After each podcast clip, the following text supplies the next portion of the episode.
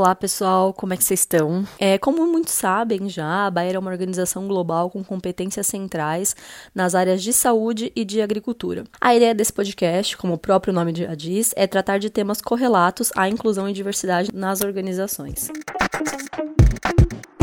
Você está ouvindo o podcast Inclusão e Diversidade da Bayer. Bom, gente, eu acho que vale também o disclaimer aqui de que por conta né, do Covid-19, cada um de nós, embora quiséssemos muito é, ter gravado esse podcast juntos numa sala, a gente acabou fazendo gravações separadas, cada um na sua casa é, porque né, uh, os tempos pedem que a gente realmente fique em casa e se cuide para preservar a nossa saúde, a, a saúde de quem está próximo da gente e a saúde da população como um todo. Então, acho que esse aqui é um disclaimer importante. A gente está tentando fazer o melhor trabalho possível com o que a gente tem e a gente realmente espera que vocês gostem. Sejam muito bem-vindos ao primeiro episódio do podcast de Inclusão e Diversidade da Bayer. Meu nome é Agatha Canônico, eu vou ser a mediadora de vocês nesse podcast. Eu tenho 27 anos, trabalho aqui na Bayer faz uns 4 anos já com inteligência de mercado e tenho muito interesse pelos temas de inclusão e diversidade, até por isso uh, estou aqui hoje. Bom, para essa nossa estreia, né, a gente teve que realizar algumas adaptações na proposta inicial e a gente vai seguir com um modelinho de formato de entrevista, né, com os nossos participantes. A gente convidou quatro diferentes líderes aqui da Bayer, pessoas que têm pessoas que trabalham e que respondem para eles, para falarem um pouco para a gente da liderança inclusiva em tempos de trabalho remoto. E aí você pode estar me ouvindo e se questionando por que, que falar de liderança inclusiva é importante mediante a tantos outros temas que estão pipocando no momento.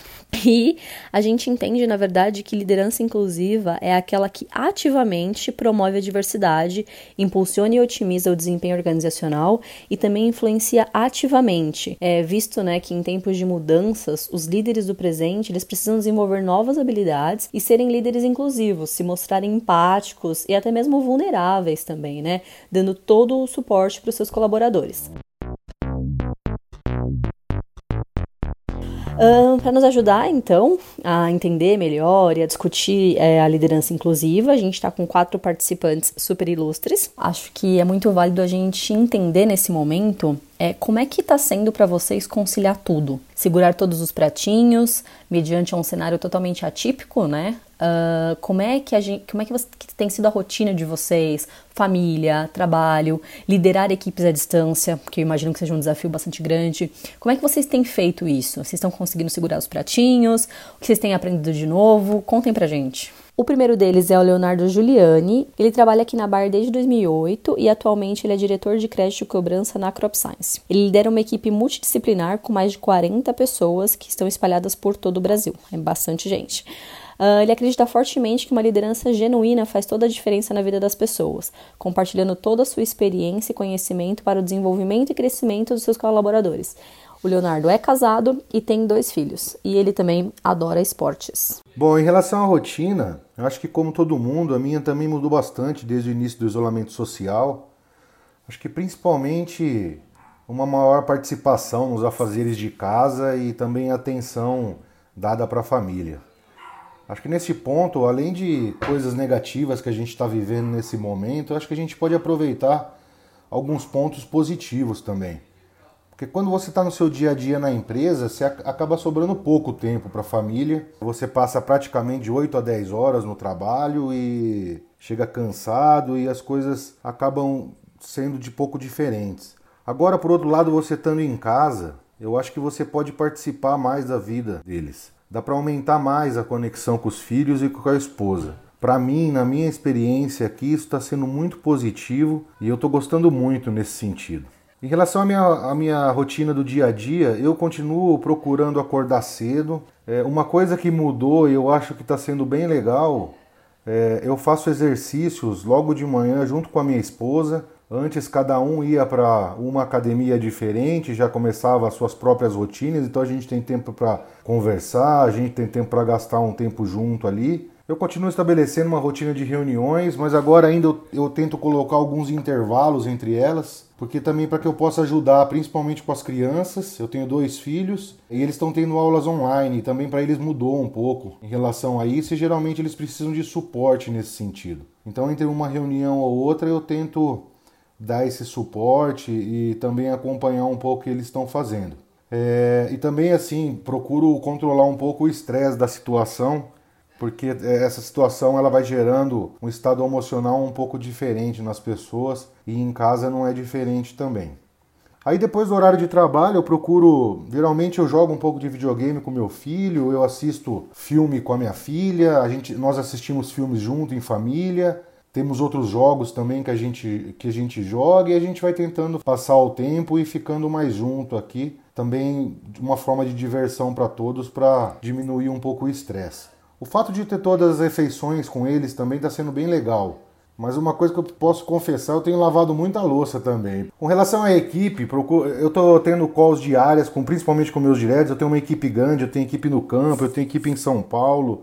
Então, principalmente com meus diretos, eu tenho tentado conversar diariamente. A gente também discute muito as dificuldades que cada um estão enfrentando, as preocupações que existem. Eu estou tentando fazer de uma forma mais tranquila nesse momento, sem muita cobrança, de uma forma mais participativa e eu também tenho solicitado para eles que façam o mesmo com as respectivas equipes, porque não só para nós, mas está sendo um desafio para todos. Então, nem todo mundo reage da mesma forma em relação a situações difíceis como essa. Então acho que a proximidade aqui é o segredo e você dar a real importância para cada caso tem sido o segredo aqui para a gente manter uma rotina diária com a equipe e ter bons resultados.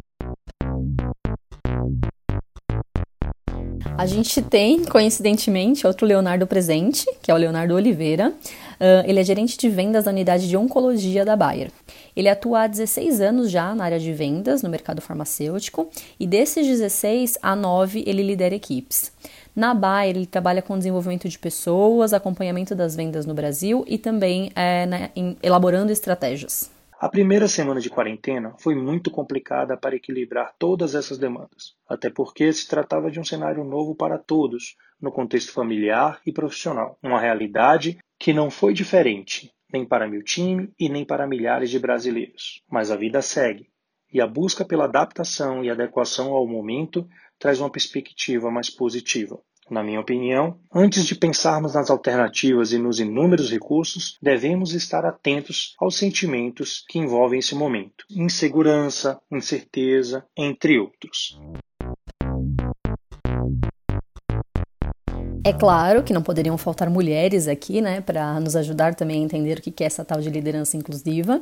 É, e temos duas delas aqui. Uma é a Cristina Hegg, ela atua em multinacionais da área de consumo há 20 anos já dos quais os últimos 10 foram na indústria farmacêutica. Ela trabalha há três anos na Bayer como Grouper de Marketing, responsável pela gestão da marca Bepantol no Brasil e na América Latina. Bom, falando um pouquinho da minha rotina, o que que, como que tem sido hoje conciliar família, trabalho, a, toda o trabalho de casa também, porque a gente tem que cuidar da casa, eu tenho que cuidar, meu marido, minha filha tem que fazer parte disso também. E, é, obviamente, a equipe, as pessoas que trabalham comigo, as pessoas que estão à minha volta e que também precisam, né, que também têm os seus desafios, é, não só profissionais, mas pessoais. A primeira coisa na minha casa sempre foi muito importante a rotina. É, hoje a rotina mudou completamente, mas a gente tentou restabelecer essa rotina. Então, ter horário para acordar. É, minha filha, ela tem cinco anos, ela recebe atividades da escola que nem sempre eu consigo fazer todas, né, com ela. Eu passo para ela algumas atividades, algumas a gente vai também adaptando. Eu acho que nesse momento a cobrança extrema também não ajuda.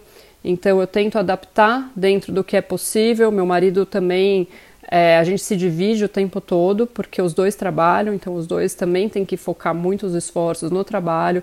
A gente se divide também nas tarefas domésticas, então cozinhar, arrumar a casa, limpar, mas sempre pensando que não vai ser perfeito. Então acho que esse é o primeiro ponto, assim, que eu tento é, trabalhar na minha cabeça, assim, não vai ser perfeito, mas vai ser o melhor que a gente pode fazer.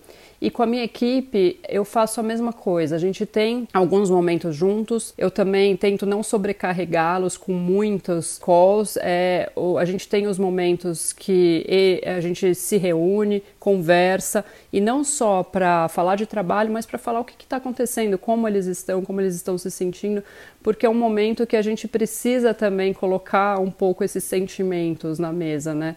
Não adianta achar que todo mundo lida da mesma maneira com uma situação como essa. Então é um momento também de descontração, então sempre a gente começa o nosso call conversando um pouco sobre isso e depois a gente entra nas atividades do dia a dia.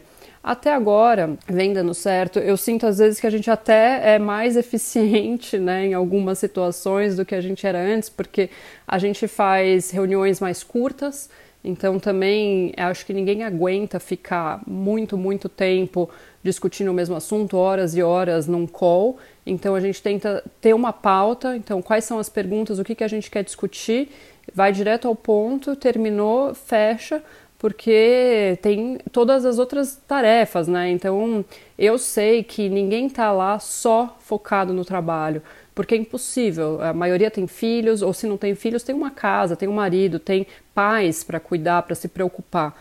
Então, essa é a maneira que, que eu tento me organizar com eles, entendendo que sim, existem momentos que cada um vai ter que parar um pouco, resolver alguma coisa da casa, ficar com o filho, e todos estamos juntos no mesmo barco. Eu acho que é isso que, que faz com que exista uma empatia né, dentro desse mo momento que a gente está vivendo, um momento totalmente diferente que ninguém nunca imaginou.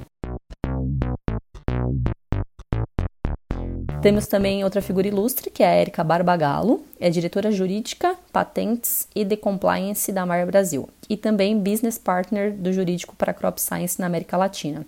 Ela nasceu em Santa Cruz do Rio Pardo, em São Paulo, é casada e tem um filho rotina tem sido agora, já na terceira, agora começando a quarta semana, tem sido um fator extremamente importante para manter a coerência e para as coisas funcionarem. Então eu tenho a minha rotina de acordar sempre cedo, tomar café da manhã com meu filho.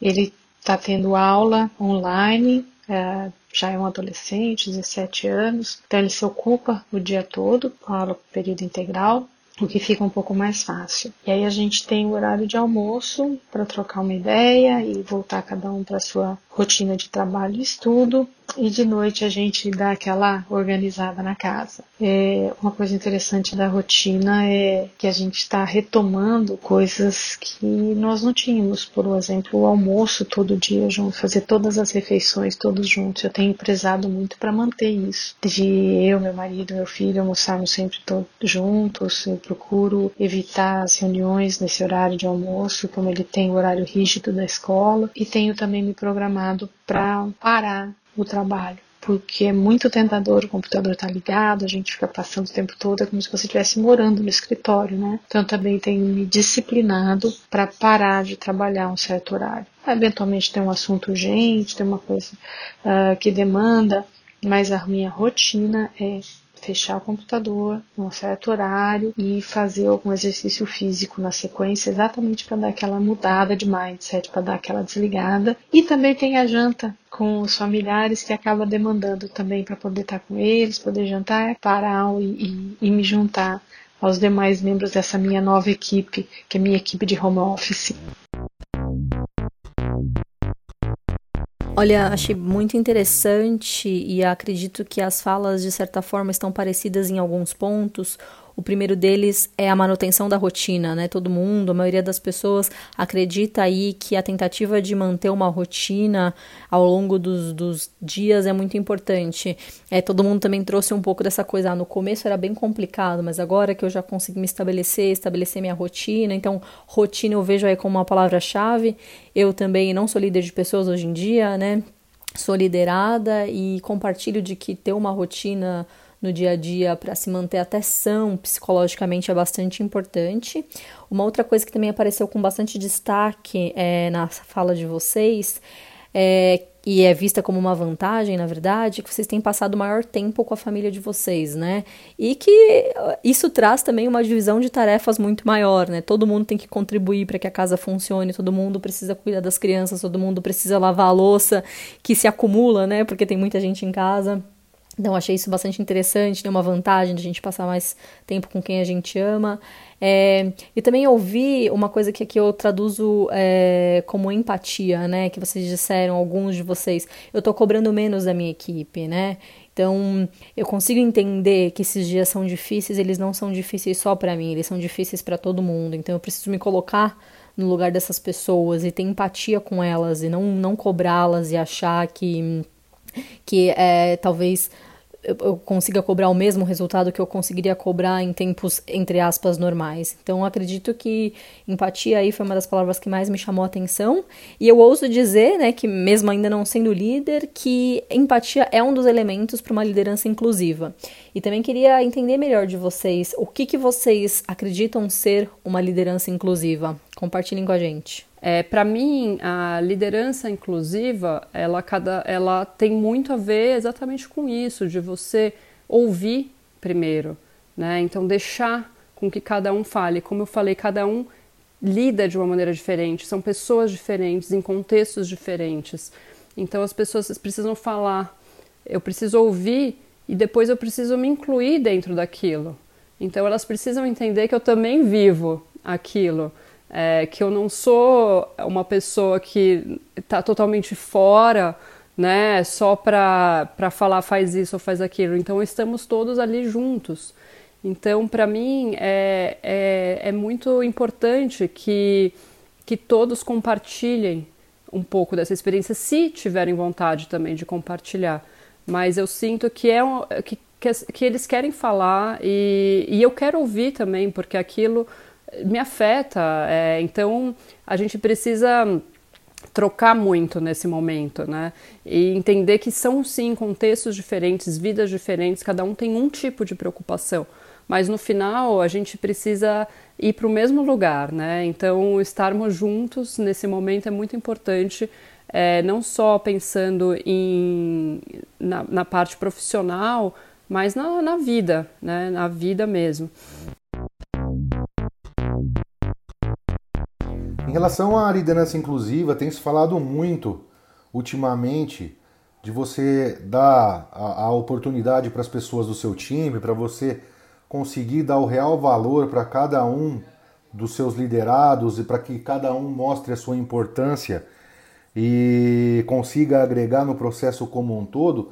Mas assim, de uma forma mais simplista, eu acho que o mais importante da liderança inclusiva é você se importar realmente com os seus liderados. E se esse se importar é se importar de uma forma genuína. Valorizar agora, num momento como esse, eu acho que cada sentimento e expressão, por mais que muitas vezes isso possa ser muito diferente de uma pessoa ou outra, ou possa ser muito diferente também do que você enxerga para determinada situação. Porque cada um tem uma história, cada um tem uma realidade e eu acho que a gente tem que treinar para respeitar isso, porque você tende a sempre é, colocar a pessoa ou colocar esses sentimentos que estão vindo para você é, em direção do que você mesmo pensa em relação a isso. Então, às vezes, você não precisa nem falar nada, é só você ouvir, é só você concordar, é só você dar um suporte. É, você já está valorizando aquela pessoa e você já está conseguindo dar um certo alívio para aquele momento. Né? Um outro ponto também que eu acho importante da liderança inclusiva também é de você delegar as tarefas e, e também você confiar na execução. Porque se cada um conseguir enxergar a sua parte dentro do todo, como se fosse um quebra-cabeça, eu acho que no final, cada um que viu sua parte ser montada ali naquele todo, ela já vai se sentir valorizada, ela vai, já vai se sentir incluída dentro do processo como um todo. Então acho que são pequenas coisas que vão fazendo a diferença no dia a dia, que por mais que possam, possam parecer jargões utilizados, eu acho que se realmente forem usados, é, eu acho que faz uma diferença no final para as pessoas. É, realmente, como eu desconfiava, a empatia veio aí bastante forte como um dos elementos da liderança inclusiva, né? É, entendendo que todo, todo mundo está no mesmo barco e que a gente precisa julgar menos e nos colocar mais no lugar das outras pessoas. Isso veio bem forte, principalmente na, na fala da Cris. É, uma coisa que também me chamou a atenção é que vocês comentaram que as pessoas precisam se sentir valorizadas. As pessoas precisam sentir que elas estão fazendo um trabalho que está sendo reconhecido. É, elas precisam sentir que elas importam, né? Que elas fazem parte de algo maior. Achei isso muito, muito mesmo interessante, muito bacana. E uma coisa também que saiu aí nas falas, acho que tanto da Cris como do Léo, é que é necessário se importar realmente com o liderado, se importar genuinamente, né? Realmente ouvir o que essa pessoa está dizendo, né? Praticar uma escutativa. E acho que aqui nesse, nesse ponto eu, eu, eu, destaco isso aqui. A gente precisa ouvir, praticar uma escutativa, entender o que aquela pessoa está dizendo, né? Muitas vezes a gente quer falar mais e ouvir menos, mas é aquele velho ditado: nós temos dois ouvidos e uma boca. E agora, em tempos de tanta incerteza, é muito importante que a gente pare e ouça as pessoas. Bom, em se tratando aí de liderança inclusiva, tem duas palavras que acredito que saltem, como a gente já comentou, empatia é uma delas, né? Mas vulnerabilidade é uma outra palavra bastante importante e que é, a cada dia aparece, a cada dia a gente precisa se abrir para estar vulnerável, né? Tem até uma autora bastante famosa, a Bene Brown, que fala sobre o tema vulnerabilidade. Uma das frases que ela traz é a seguinte: vulnerabilidade não é sobre ganhar ou perder, é ter coragem de se expor, mesmo sem poder controlar o resultado. Ou seja, a gente precisa refletir e agir para que a gente entenda as necessidades humanas tanto as nossas como das equipes que nos rodeiam. Bom, então tendo em vista aí que vulnerabilidade é algo super importante também para a liderança inclusiva e que não é algo que a gente precisa temer, queria entender com vocês como é que a gente pode tornar a vulnerabilidade uma aliada nesse contexto e trabalhar ainda mais a empatia tanto com a gente como com o próximo.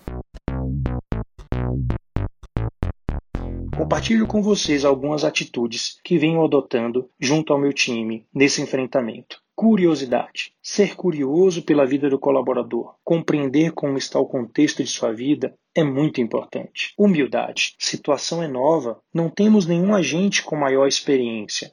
Por isso, a construção deve ser em time, para esse enfrentamento. O diálogo aberto, ter conforto no diálogo, permitir e compreender, mesmo que venha acompanhado de questionamentos. Colaboração, estimule a criatividade, participe dessa construção junto com seu time.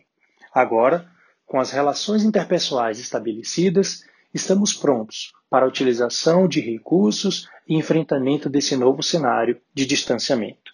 Esse nosso momento não usual tão atípico de trabalho de home office, que é diferente um home office que a gente está acostumado quando todos estão trabalhando e você tem a opção de trabalhar em casa, mas quando você tem todo mundo, toda a sua família, alguns às vezes sozinhos fazendo home office, uh, pessoas afastadas de, de, de familiares ou de entes queridos por questão de isolamento social, realmente é uma uma novidade para todo mundo. Acho que ninguém está acostumado, ninguém tem a fórmula mágica para isso. Nós vamos aprendendo a cada minuto, a cada desafio.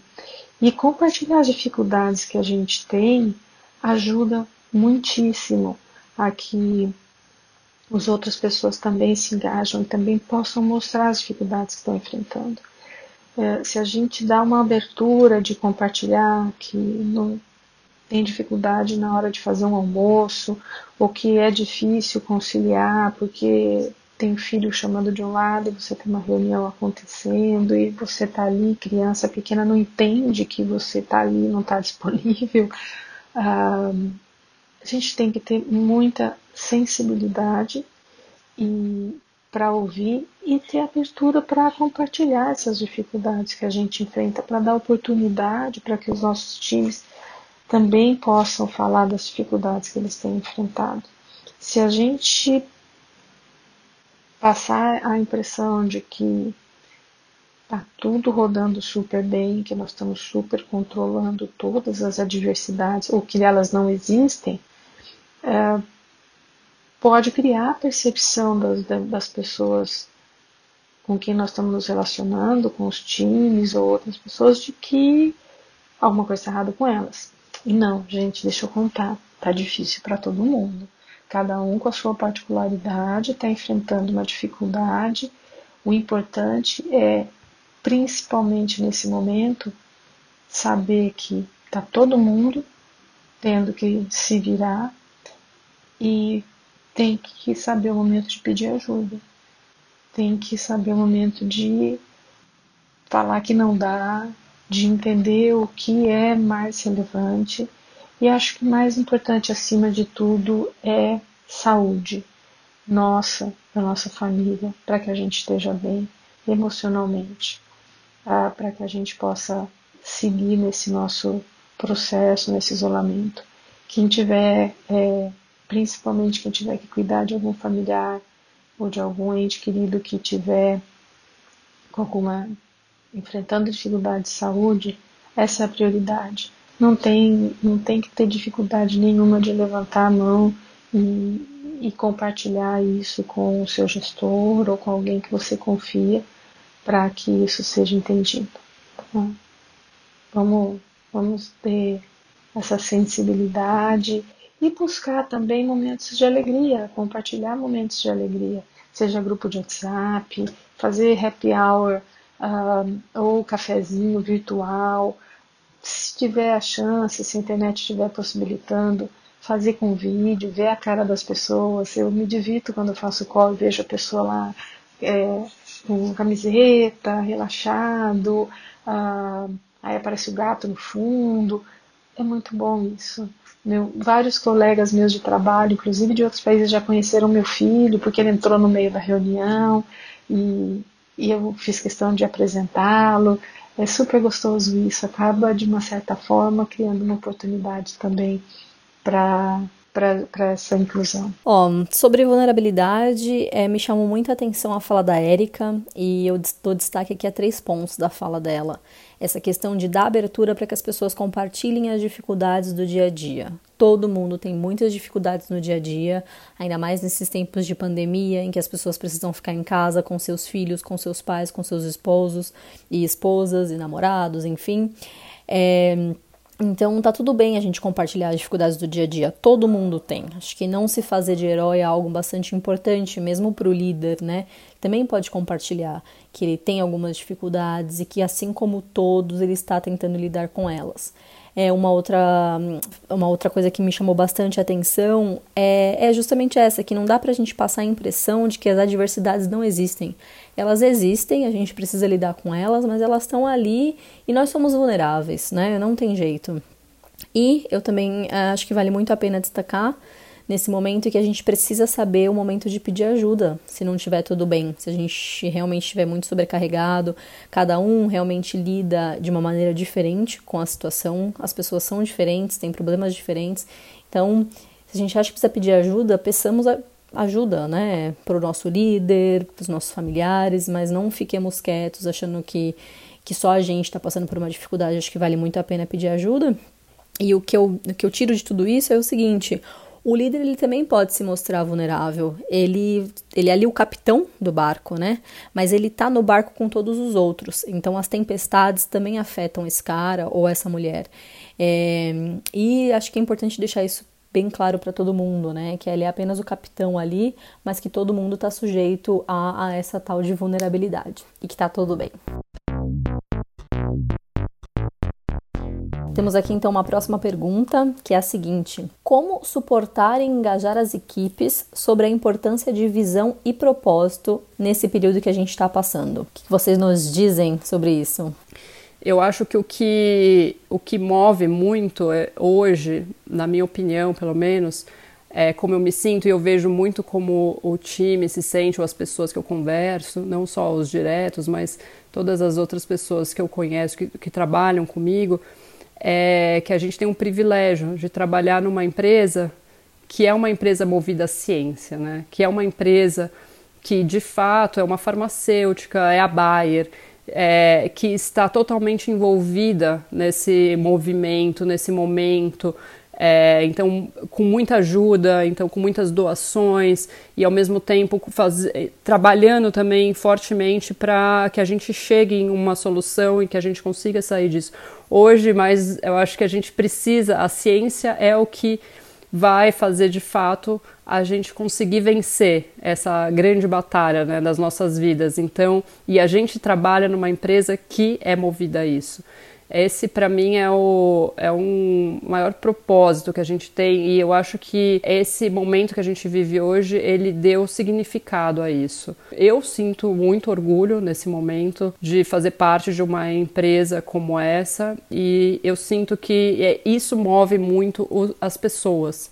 Então, cada um quer fazer cada vez mais, porque ela se vê né, nesse, nesse barco, assim, de estar dentro desse ambiente que é o que vai fazer com que a gente vença isso e que a gente supere e que a gente consiga voltar às nossas rotinas. Em relação a suportar e engajar as equipes, eu acho fazendo um paralelo sobre a importância de visão e propósito nesse período que nós estamos vivendo, é, eu acho que primeiro de tudo a gente tem que ser positivo. Acho que a gente tem que demonstrar uma positividade, mostrar que, acima de tudo, é, mesmo nessa situação, nós temos condições de entregar um bom resultado. Eu acho que a gente tem condições como empresa, eu acho que a gente tem condições como profissional e eu acho que a gente tem condições também como ramo de trabalho que nós atuamos. Porque se você fizer um paralelo de toda a situação com o mercado agrícola, o mercado agrícola ainda ele não vem sendo Bom, pelo menos até o momento ele não vem sendo um dos mercados mais impactados pelo Covid. E eu acho que isso abre uma, um espaço para a gente continuar remando e para a gente continuar aproveitando é, o momento e as oportunidades também. É, a gente pode entregar, continuar na direção para a entrega de um bom resultado, mas a, a, acima de tudo, acima de um bom resultado, eu acho que ainda em termos de propósito é você continuar fazendo o seu trabalho para que o produtor ele possa continuar plantando, para que ele possa continuar colhendo e para que ele possa continuar colocando o alimento na mesa das pessoas. Porque se a gente desacelerar esse processo, acho que o impacto ele pode ser muito maior ainda. Então, sem você desvalorizar outras pessoas ou outro, ou outros mercados mais impactados, eu acho que a gente tem que continuar na nossa missão. E com isso a gente vai ajudar o país a sair dessa e a gente vai lá na frente. É, eu acho que o retorno também, quando tudo isso passar, vai ser muito rápido. Então eu acho que a gente precisa, nós precisamos nos cuidar nesse momento para que possamos sair ainda mais fortalecidos desta situação lá no futuro. Eu acho que merece destaque aqui a resposta do Leonardo, né, para essa pergunta. É, ser positivo é bastante importante num momento como esse, né, entender que tudo isso vai passar e realmente ampliar a comunicação de que a Bayer é uma empresa de saúde e nutrição, que são coisas essenciais à vida e de que o nosso trabalho aqui ele tem um propósito maior. Para que o alimento chegue à mesa das pessoas, o produtor precisa plantar e colher, né, como o Leonardo trouxe. Então é, talvez se a gente começar a olhar um pouco mais por esse ângulo, seja um pouco mais fácil de engajar, né? Entendendo que o nosso trabalho, ele é essencial para a vida, né? Assim, tanto na parte da saúde como na parte da nutrição. Acho que merece um, um super destaque é, essa forma aqui de engajar e, e suportar as pessoas. Estamos chegando ao final do nosso podcast, mas temos mais uma pergunta. É, eu acho que até aqui a gente conseguiu é, ter bastante troca, foi muito legal tudo que foi discutido e acho que é de muito valor também compartilhar né, todas essas falas aqui que vocês nos proporcionaram. É, então, a última pergunta seria qual é a mensagem que vocês gostariam de deixar para reflexão e ação de todo mundo? Como reflexão final, eu gostei muito de uma entrevista que eu li do Yuval Harari, em que ele reforça que nós não estamos vivendo uma guerra, importante lembrar disso, porque na guerra o inimigo é humano, é humanizado, mas nós estamos vivendo uma crise de saúde que é combatida com informação, ciência e cooperação. Mas ele fala que Nessa crise, nosso maior inimigo não é o vírus, mas são os nossos próprios demônios interiores. É o ódio, é a ganância, é a ignorância. E eu fiquei refletindo sobre o que está sob o nosso controle para que a gente identifique quais são os nossos demônios interiores, por assim dizer, que tiram a nossa serenidade, que afetam o nosso bem-estar e o nosso equilíbrio, como que a gente pode controlá-los. Identificar quais são os pontos, os elementos que nos desestabilizam para que a gente possa trabalhar sobre eles. Toda crise tem um prazo para acabar, tem uma solução e tem uma lição. Toda dificuldade traz uma lição. E eu espero que esse período nos faça ajudar a refletir muito mais sobre nós mesmos, a entender muito mais os nossos controles e ter o nosso autocontrole. Além da obviedade do que a gente já está vendo de cooperação, de trabalho à distância, de conexão, e muita solidariedade que a gente tem visto nesses momentos, que tem me emocionado bastante. Espero que a gente saia dessa crise com isso, com esses componentes fortalecidos e que a gente leve isso, mantenha isso para nossa normalidade após crise. Eu acho que como mensagem final seria você aproveitar também os momentos bons que essa situação tem trazido e não se conectar somente com os pensamentos ruins ou as notícias ruins que a gente tem visto na televisão mas olhando também para um lado positivo da história, é, um, um, exemplo que eu posso dar é você passar mais tempo com a família, é você poder aproveitar melhor esse tempo que você tem com eles, porque no dia a dia, dentro de uma normalidade de viagem, de reuniões e outros afazeres, a gente acaba não fazendo isso daí ou não investindo esse tempo com tanta qualidade. Então eu acho que isso é um, é um, é um ponto positivo que a situação tem trazido. Eu acho que também, além disso, é você redobrar a atenção em relação ao estresse, emocional principalmente, porque às vezes a gente falando pode parecer muito simples de fazer, mas no dia a dia acaba não sendo. Todos nós temos oscilações de humor, todos nós temos é, situações que nos levam a você ter um estresse maior ou menor em relação ao emocional, né? E o estado de cada um não é o mesmo. Então, colocar mais estresse na situação não vai ajudar. Então, se você tiver com a atenção redobrada em relação a isso, eu acho que também ajuda a gente passar por essa fase. Eu tenho certeza que tudo isso vai passar logo e lá na frente a gente vai poder olhar para trás e só levar aprendizados em relação a essa situação como um todo. Estou aprendendo muito com tudo isso, mas algo é certo: em breve voltaremos para as nossas antigas rotinas porém com novos aprendizados. E para mim, assim, a maior reflexão nesse momento é que não, que não existe mais o eu.